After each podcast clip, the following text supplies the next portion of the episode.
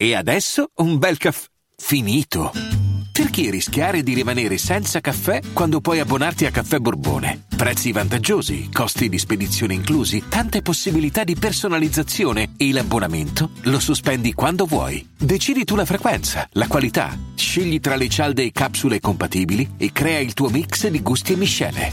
Mai più senza caffè con l'abbonamento Caffè Borbone. Tutte le info su caffèborbone.com. Qualsiasi pena comminata dallo Stato deve avere come obiettivo ultimo la rieducazione e il reinserimento in società del detenuto e chiunque conosca un po' il diritto e abbia anche un po' di sale in zucca non potrà non concordare con questo principio, sancito peraltro anche nella Costituzione.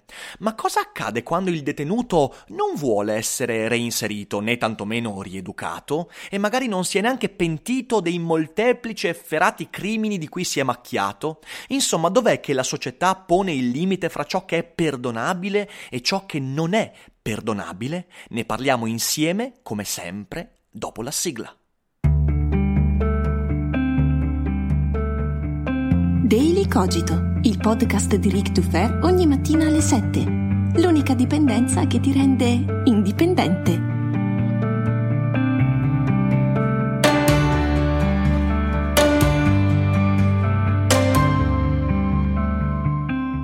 Ma buongiorno a tutti, buon lunedì e spero che siate pronti per cominciare la settimana con una puntata veramente importante e impegnativa di Daily Cogito. Io sono sempre Eric Dufer e colgo l'occasione per ringraziare Gaspare, mio mecenate, che mi ha suscitato la voglia di parlare di questo argomento eh, con alcuni link, alcuni articoli, perché oggi discutiamo di pene detentive, di ergastoli, di crimini, di perdono, di Stato, di mafia e di altre cose estremamente attuali e importanti. Quindi state con me fino alla fine. Prima di tuffarci nella discussione, però, ricorda a tutti gli amici sardi che io sabato 30 novembre finalmente porto Seneca nel traffico in Sardegna, sì, perché terrò il mio monologo filosofico a Quartu Sant'Elena. Vi aspetto numerosi, mi raccomando, sotto c'è il link per acquistare i biglietti. Fatelo in in prevendita, mi raccomando, perché i posti sono limitati, ne mancano pochi e poi magari venite lì ed è tutto esaurito, quindi non perdete questa occasione, vi aspetto, eh, non vedo l'ora.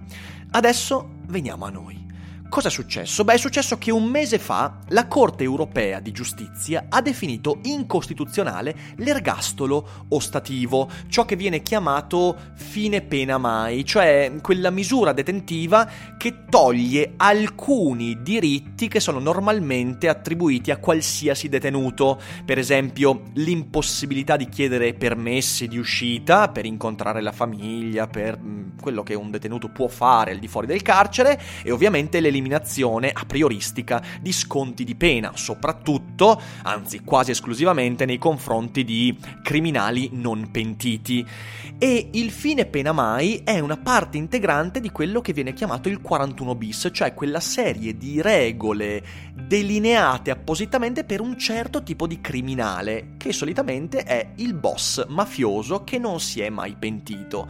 Apriti cielo perché ovviamente appena eh, emerge questa proposta della la Corte Costituzionale, cost, scusatemi, Corte Europea di Giustizia, a quel punto lì ognuno dice la sua, anche giustamente è una cosa di cui c'è bisogno di dibattere, però è sempre incredibile che di fronte a cose così complesse anche l'ultimo degli sprovveduti sembra avere la sua linea demarcata di interpretazione. Anch'io eh, ho il mio pensiero a riguardo, lo esprimerò verso la fine dell'episodio, però io lo dico, su queste cose sono molto molto cauto perché come cercherò di ricostruire durante questo podcast, di fronte a, ad eventi, di fronte a manifestazioni sociali, sociali di fronte a leggi così complicate è difficile avere una prospettiva netta, bisogna sapere anche analizzare le ragioni che stanno dietro, chi dice pro e chi dice contro, perché entrambi hanno le loro ragioni.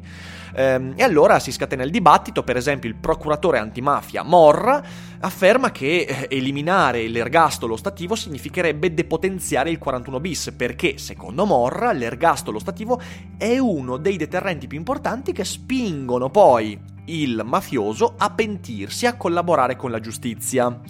Da questo punto di vista potremmo forse dire che non sono poi tanti quelli che sotto regime di 41 bis hanno in passato collaborato con la giustizia, però, però sicuramente il procuratore ha le sue ragioni. C'è persino Luigi Di Maio, eh, il quale afferma che non si può ascoltare questo tipo di suggerimento dell'Unione Europea perché, perché in realtà la mafia va trattata in un certo modo e persino Zingaretti, che di solito sta zitto su tutto, ma su, qui eh, l'ha detta, ovviamente scatenando le ire del suo partito e de, de, di una parte del suo elettorato, ecco che Zingaretti dice che in realtà questa è una decisione assolutamente incomprensibile. E, e, quindi si scatena un po' un disastro, ok? Perché si scatena il disastro? Perché, come ho detto all'inizio, eh, noi dobbiamo renderci conto che sempre la pena deve essere volta alla rieducazione e al reinserimento in società. Questa è una delle grandi conquiste del nostro tempo, sono circa 60 anni, potremmo dire qualcosa di più, eh, che ci si è convinti, almeno in Occidente, che il carcere serva a rieducare e rieducando poi rimettere un individuo prima tra virgolette, deviato all'interno della società per farlo diventare un membro produttivo della società. Eh, questa è, un, è, un'idea importante, una grande conquista che, come varie volte mi è capitato di dire, mi è capitato di dire depotenzia il, il, l'azione dello Stato, della polizia sull'individuo, soprattutto convincendosi che, in fin dei conti, commettere un crimine è molto simile a una malattia, cioè il criminale è qualcuno che socraticamente non conosce il bene e quindi da questa ignoranza compie il male. Il carcere dovrebbe, in linea ideale, poi in Italia la situazione è terrificante, un giorno ne parleremo in modo un po' più preciso, però non è questo il caso, eh, il, il, il, um, il, carcere dovrebbe essere quell'ambiente che ti fa entrare in contatto attraverso una serie di pratiche eh, con la cooperazione, con tutte quelle regole che ti permettono poi di perseguire il bene e quindi poter poi essere reinserito in società. Eh, quindi è importante capire questo. Perciò da un lato Morra e pure Di Maio, lo so, lo sto per dire, pure Di Maio hanno le loro ragioni. Eh, dall'altra parte però dobbiamo renderci conto che la Costituzione afferma appunto che le pene devono essere sempre rieducative, lo dice l'articolo 27 della Costituzione. Il 41 bis invece non è una pena rieducativa. Il 41 bis è di fatto un regime speciale pensato per detenuti particolari, detenuti che fanno parte di quell'organizzazione eh, pazzesca, incredibile, terrificante che è chiamata mafia, l'andrangheta, la camorra, Cosa Nostra, insomma con tutti i nomi che questa organizzazione possiede e sono intanto personalità all'interno di questa organizzazione. Sono eh, boss, sono capi banda, sono capi mafia, che non si sono pentiti e quindi, pur di fronte ai crimini terrificanti che hanno commesso, non hanno mai espresso pentimento, anzi molto spesso hanno provocato, hanno affermato di aver fatto bene a fare certe cose e quindi non hanno mai avuto nessuna intenzione di collaborare con la giustizia per portare in carcere altri della loro risma.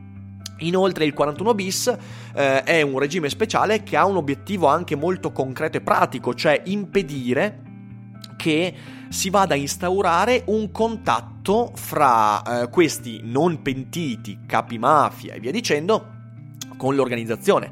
Quello è il motivo per cui sotto il 41 bis tu non puoi avere permessi speciali, perché se durante un permesso si trova il modo in qualche maniera di mm, mandare un messaggio, di lanciare un contatto all'organizzazione, beh, quello potrebbe significare un potenziamento de- de- dell'organizzazione mafiosa.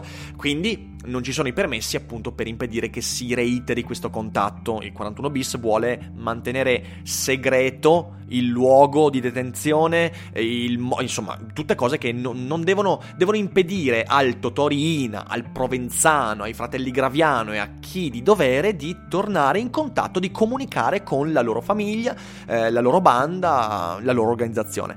E vorrei aggiungere al 41 bis sono relegate persone che non sono esattamente delle personcine con cui bere una birra al pub, perché questi sono tutti pluriomicidi che hanno commesso degli atti devastanti, atti di terrorismo, bombe, massacri, famiglie intere uccise, minacce, hanno sciolto bambini nell'acido, cioè sono non solo non sono pentiti di crimini compiuti, ma non si pentono di crimini disumani compiuti. Perciò noi dobbiamo renderci conto che da un lato il 41 bis ha a che fare con questo genere di individui e quindi io capisco quando il procuratore Morra dice eh, tu non puoi depotenziare gli strumenti per far sì che questi non compiano più o non siano più di aiuto al compiere questi atti e dall'altra parte che magari diventi anche il deterrente per farli collaborare con la giustizia e quindi diventino pentiti e collaboratori di giustizia e, e aiutino in questo modo le indagini. Dall'altra parte però noi dobbiamo renderci conto che, che la Costituzione, eh, che è un, un documento che ci protegge nel momento in cui anche lo Stato stesso valica i propri limiti, la Costituzione dice che tutte le pene devono essere rieducative. Ma il 41 bis non è rieducativo. Ora, il rischio di difendere fine pena mai con emotività esiste. Ma così come esiste il rischio di condannare il fine pena mai con emotività. Perché dico questo? Perché quando si tratta di questioni così complesse, il fatto di non saper osservare le ragioni dall'una e dall'altra parte con uno sguardo un po' oggettivo è ciò che poi ci spinge a dire il fine pena mai è giusto e non si tocca, punto. Così come è sbagliato dall'altra parte dire il fine pena mai è sbagliato e va eliminato. Sono due prospettive che non servono a nulla. Il carcere deve essere sempre rieducativo.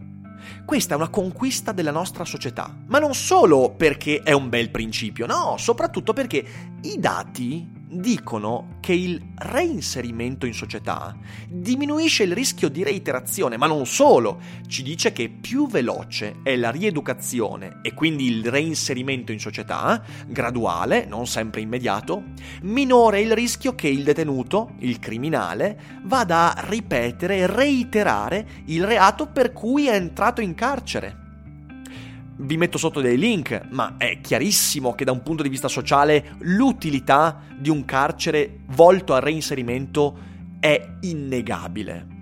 Ma dall'altra parte è molto facile cadere nell'emotività di vedere i lati negativi di questo e faccio un esempio concreto. Eh, ne ho parlato qualche mese fa quando ho consigliato la lettura del libro di Paul Bloom contro l'empatia. C'è stato un caso nello stato di New York a fine anni 90 in cui a un certo punto si era eh, promulgata questa, questa legge che permetteva a un certo tipo di criminali, non criminali efferati, non, gente che magari aveva fatto delle violenze minori, eh, di essere eh, scarcerati con un po' di anticipo, in eh, casi precisi, con delle condizioni precise, ovviamente adesso non entro troppo nel, nel dettaglio, se trovo qualche link lo metto come sempre sotto in descrizione.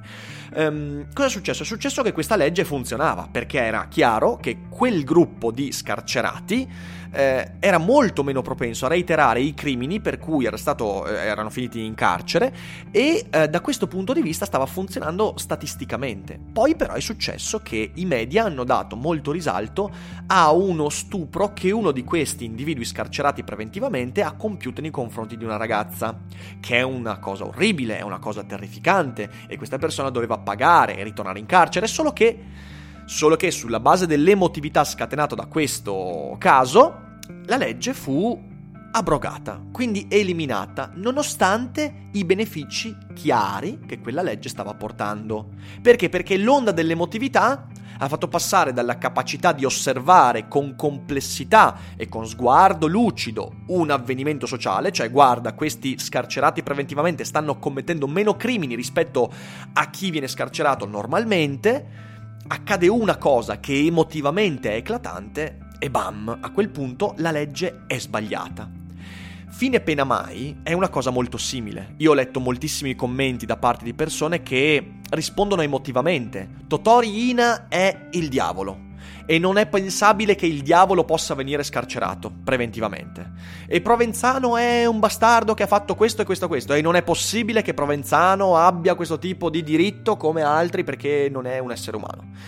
E sono tutte cose, attenzione, comprensibili, sono comprensibilissimi. Provenzano è la peggio merda che possiamo pensare, ok? I fratelli Graviano sono delle creature che faccio fatica a definire umane, poi purtroppo sono esseri umani, ed è questa una cosa molto import- importante di cui rendersi conto, però è comprensibilissimo il pensare agli omicidi di Falcone, di Borsellino e provare un, moto di odio eh, nei confronti di questa gente e dire no, no, questi dovrebbero essere, dovrebbero marcire in galera per sempre. Ma anche qui la ragione del fine pena mai non deve essere mai emotiva, perché con l'emotività rischiamo di perdere la bussola. Dall'altra parte però dobbiamo anche ammettere che una collettività si definisce anche sulla base di ciò che può perdonare e a quali condizioni. E questa è una cosa molto molto importante che ha a che fare con proprio il 41 bis. Perché il 41 bis, così come la legge, è connesso anche al concetto di perdono. Una società, ma così come io personalmente, io personalmente come individuo mi eh, definisco anche sulla base di ciò che ritengo eticamente, comportamentalmente inaccettabile. Ci sono delle cose che io non posso accettare e che non potrei mai perdonare. E quando io non posso perdonare, beh, la condanna è un fine pena mai, poi ovvio, eh, qui si tratta di cose molto più complesse, ma dal punto di vista individuale è un po' la stessa cosa. Una società si definisce anche su ciò che si impone di non poter perdonare. Voglio dire, facciamo un esempio se Goebbels non fosse stato, no, non fosse morto in quel bunker, fosse stato, eh, fosse stato catturato, o come lui Hitler, o se Stalin fosse stato eh, arrestato, insomma tutti i grandi criminali del Novecento, quelli che hanno fatto un milione, se Mao fosse stato arrestato e fosse stato portato avanti a un tribunale, ok? Eh, cosa sarebbe successo se questi personaggi poi si fossero pentiti? Con un pentimento proprio come quello mafioso, quindi avessero detto, eh sapete, no, abbiamo fatto dei crimini terrificanti, lo riconosciamo e adesso collaboriamo con la giustizia. Eh, io credo che sia perlomeno discutibile il principio, in questo caso, della, del reinserimento, della rieducazione. E perché da questo punto di vista? Beh, io non credo di avere la risposta, cioè io non credo di potervi dire in modo scientifico perché Goebbels non è perdonabile, mentre, mentre non so, ma, ma neanche Breivik dal mio punto di vista è perdonabile, eh, mentre Erika e Omar forse sono dei casi in cui la società può fare un passo avanti nel caso ci sia stato del pentimento, nel caso si siano superate le condizioni di quelle efferatezze, cioè questa è una differenza che per me in qualche modo esiste, solo che è una differenza lì sì che è negoziata collettiva, collettivamente, cioè siamo noi come società che ci definiamo sulla base di ciò che riteniamo perdonabile e non perdonabile. Ed è per questo che dico dall'altra parte, per quanto io possa... Ehm, sentirmi di principio contro il fine pena mai, perché di principio io credo che tutto quanto ciò che ha a che fare con le pene detentive debba essere sempre legato al concetto di reinserimento, dall'altra parte mi rendo conto che la nostra società non è una società che può perdonare qualsiasi cosa. E alcune cose potrebbero essere non perdonabili a nessuna condizione, perché lo ribadisco, Hitler non avrebbe mai potuto essere perdonato per quello che ha fatto. Allo stesso modo io non credo che Totori Ina, che adesso vabbè è morto, quindi eh, però non dirò pace all'anima sua perché no, non, non lo dico, non mi sento di poterlo dire, ma Provenzano, i fratelli Graviano, io non credo che questi individui possano rientrare in ciò che la nostra società definisce perdonabile. Poi in realtà giuridicamente sì, perché eh, se i fratelli Graviano dovessero pentirsi, dovessero collaborare con la giustizia, eh, a quanto ne so, poi in realtà anche lì sono cose molto complicate, eh, però credo che potrebbero anche avere del, anche loro del, degli ammorbidimenti di pena. Ehm, però è, capite bene che cioè, ci sono due sguardi ben distinti e comunque ragionevoli che ci fanno dire da un lato fine pena mai sì assolutamente però teniamo conto che, dall'altra parte io posso dire anche no, fine pena mai è una disumanità, però teniamo conto che all'interno di questi principi ci sono poi degli elementi molto pratici, eh, molto, molto ben delineati, che hanno a che fare proprio con l'eccezione. Sapete qual è la cosa veramente importante? È che dobbiamo renderci conto sì che le eccezioni alle regole esistono e le eccezioni possono essere ragionevoli quanto le regole. Ma quelle eccezioni a volte ci vengono eh, imposte, mi verrebbe da dire, semplicemente perché la situazione che affrontano, eh, la situazione che, che quelle regole affrontano è drastica e quindi ci sono soluzioni che si impongono come drastiche. La mafia potrebbe essere uno di quei limiti, uno di quei limiti oltre i quali la nostra società dice no, io qui non posso perdonare? E in quel caso allora il fine pena mai per ehm, Totori Ina, per Provenzano, continuo a citare Rina, vabbè ma insomma eh, per Provenzano, Igraviano, per, per, per Sandokan, per tutti questi, eh, questi, pezzi di merda, ok? Eh, il fine pena mai è qualcosa di non solo ragionevole ma anche auspicabile, a meno di condizioni veramente estreme, cioè un pentimento che porta a collaborare all'arresto di centinaia di persone questi hanno compiuto delle cose terrificanti, sono veramente eh, sul limite di ciò che possiamo ritenere umano. Eppure, lo ribadisco, sono umani. Eh, perciò, perciò, la questione è complicata, è difficile dare una risposta. Io non credo di avere una risposta. Io eh, ho detto che avrei dato la mia posizione. Beh, la mia posizione è questa. La mia posizione a riguardo è questa. Eh, che eh, il fine pena mai in questi casi è, è inevitabile, è necessario. Per alcuni crimini è necessario, per alcuni atteggiamenti criminali è necessario. Semplicemente perché come società, come collettività, noi dobbiamo sempre definire ciò che non possiamo perdonare e certi atti non possono essere perdonati.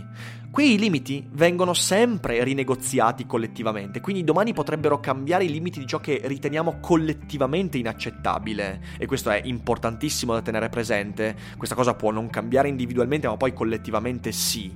L'importante, sapete cos'è? L'importante è sorvegliare, stare allerta affinché leggi di eccezione non diventino regole. Ecco, questa è la cosa importante. Il 41 bis, l'ergastolo ostativo, eh, il fine pena mai, sono tutte cose che devono sempre essere considerati eccezioni che non possono essere applicate alla normalità, non possono essere estese mai a niente, anzi andrebbero sempre ridotte il più possibile con il limite dell'imperdonabilità collettiva. Perciò dobbiamo stare allerta perché sapete, in passato molto spesso è successo che delle regole, delle leggi considerate eccezioni, ehm, stati di eccezione, quindi regole speciali, poi fossero utilizzate per interpretare, intervenire sulla normalità, di fatto allargando poi quello che è eh, la, la sfera di potere dello Stato che magari prima limitava i diritti di criminali terrificanti e poi ha cominciato a limitare i diritti di cittadini comuni. Questo è successo per esempio dopo l'11 settembre con il Patriot Act eh, negli Stati Uniti, cosa che io spero di non dover mai vedere qui in Italia. Perciò lì bisogna stare allerta. È per questo che di fronte a fine pena mai, che uno sia d'accordo o non d'accordo, la cosa fondamentale è non trattare questo con emotività cercando sempre di vedere le ragioni dell'una e dell'altra parte, perché se trattiamo queste questioni con emotività, finiremo, nostro malgrado, per diventarne vittime. E questo non è auspicabile, perché quella è veramente una pena che non finisce mai. Spero di aver lanciato qualche spunto interessante. Come avete capito, eh, se voi mi doveste chiedere, ma hai una risposta definitiva? Cosa ne pensi del fine pena mai? È giusto o sbagliato? Io non so darvi una risposta. Eh, vi prometto che studierò ancora molto per darvi un giorno una risposta, ma non sarà mai possibile dare una risposta precisa. Per ora, quello che ho detto è che allo stato attuale delle cose, con la storia che l'Italia ha, peraltro, il fine pena mai, forse nel contesto in cui viviamo, è necessario. Ma questo potrebbe cambiare domani. Voi con un commento potete dirmi cosa ne pensate, discutiamone, mi raccomando. E io vi ringrazio come sempre per l'ascolto. Vi abbraccio tutti vi auguro una buona settimana e non dimenticate che non è tutto noia ciò che pensa.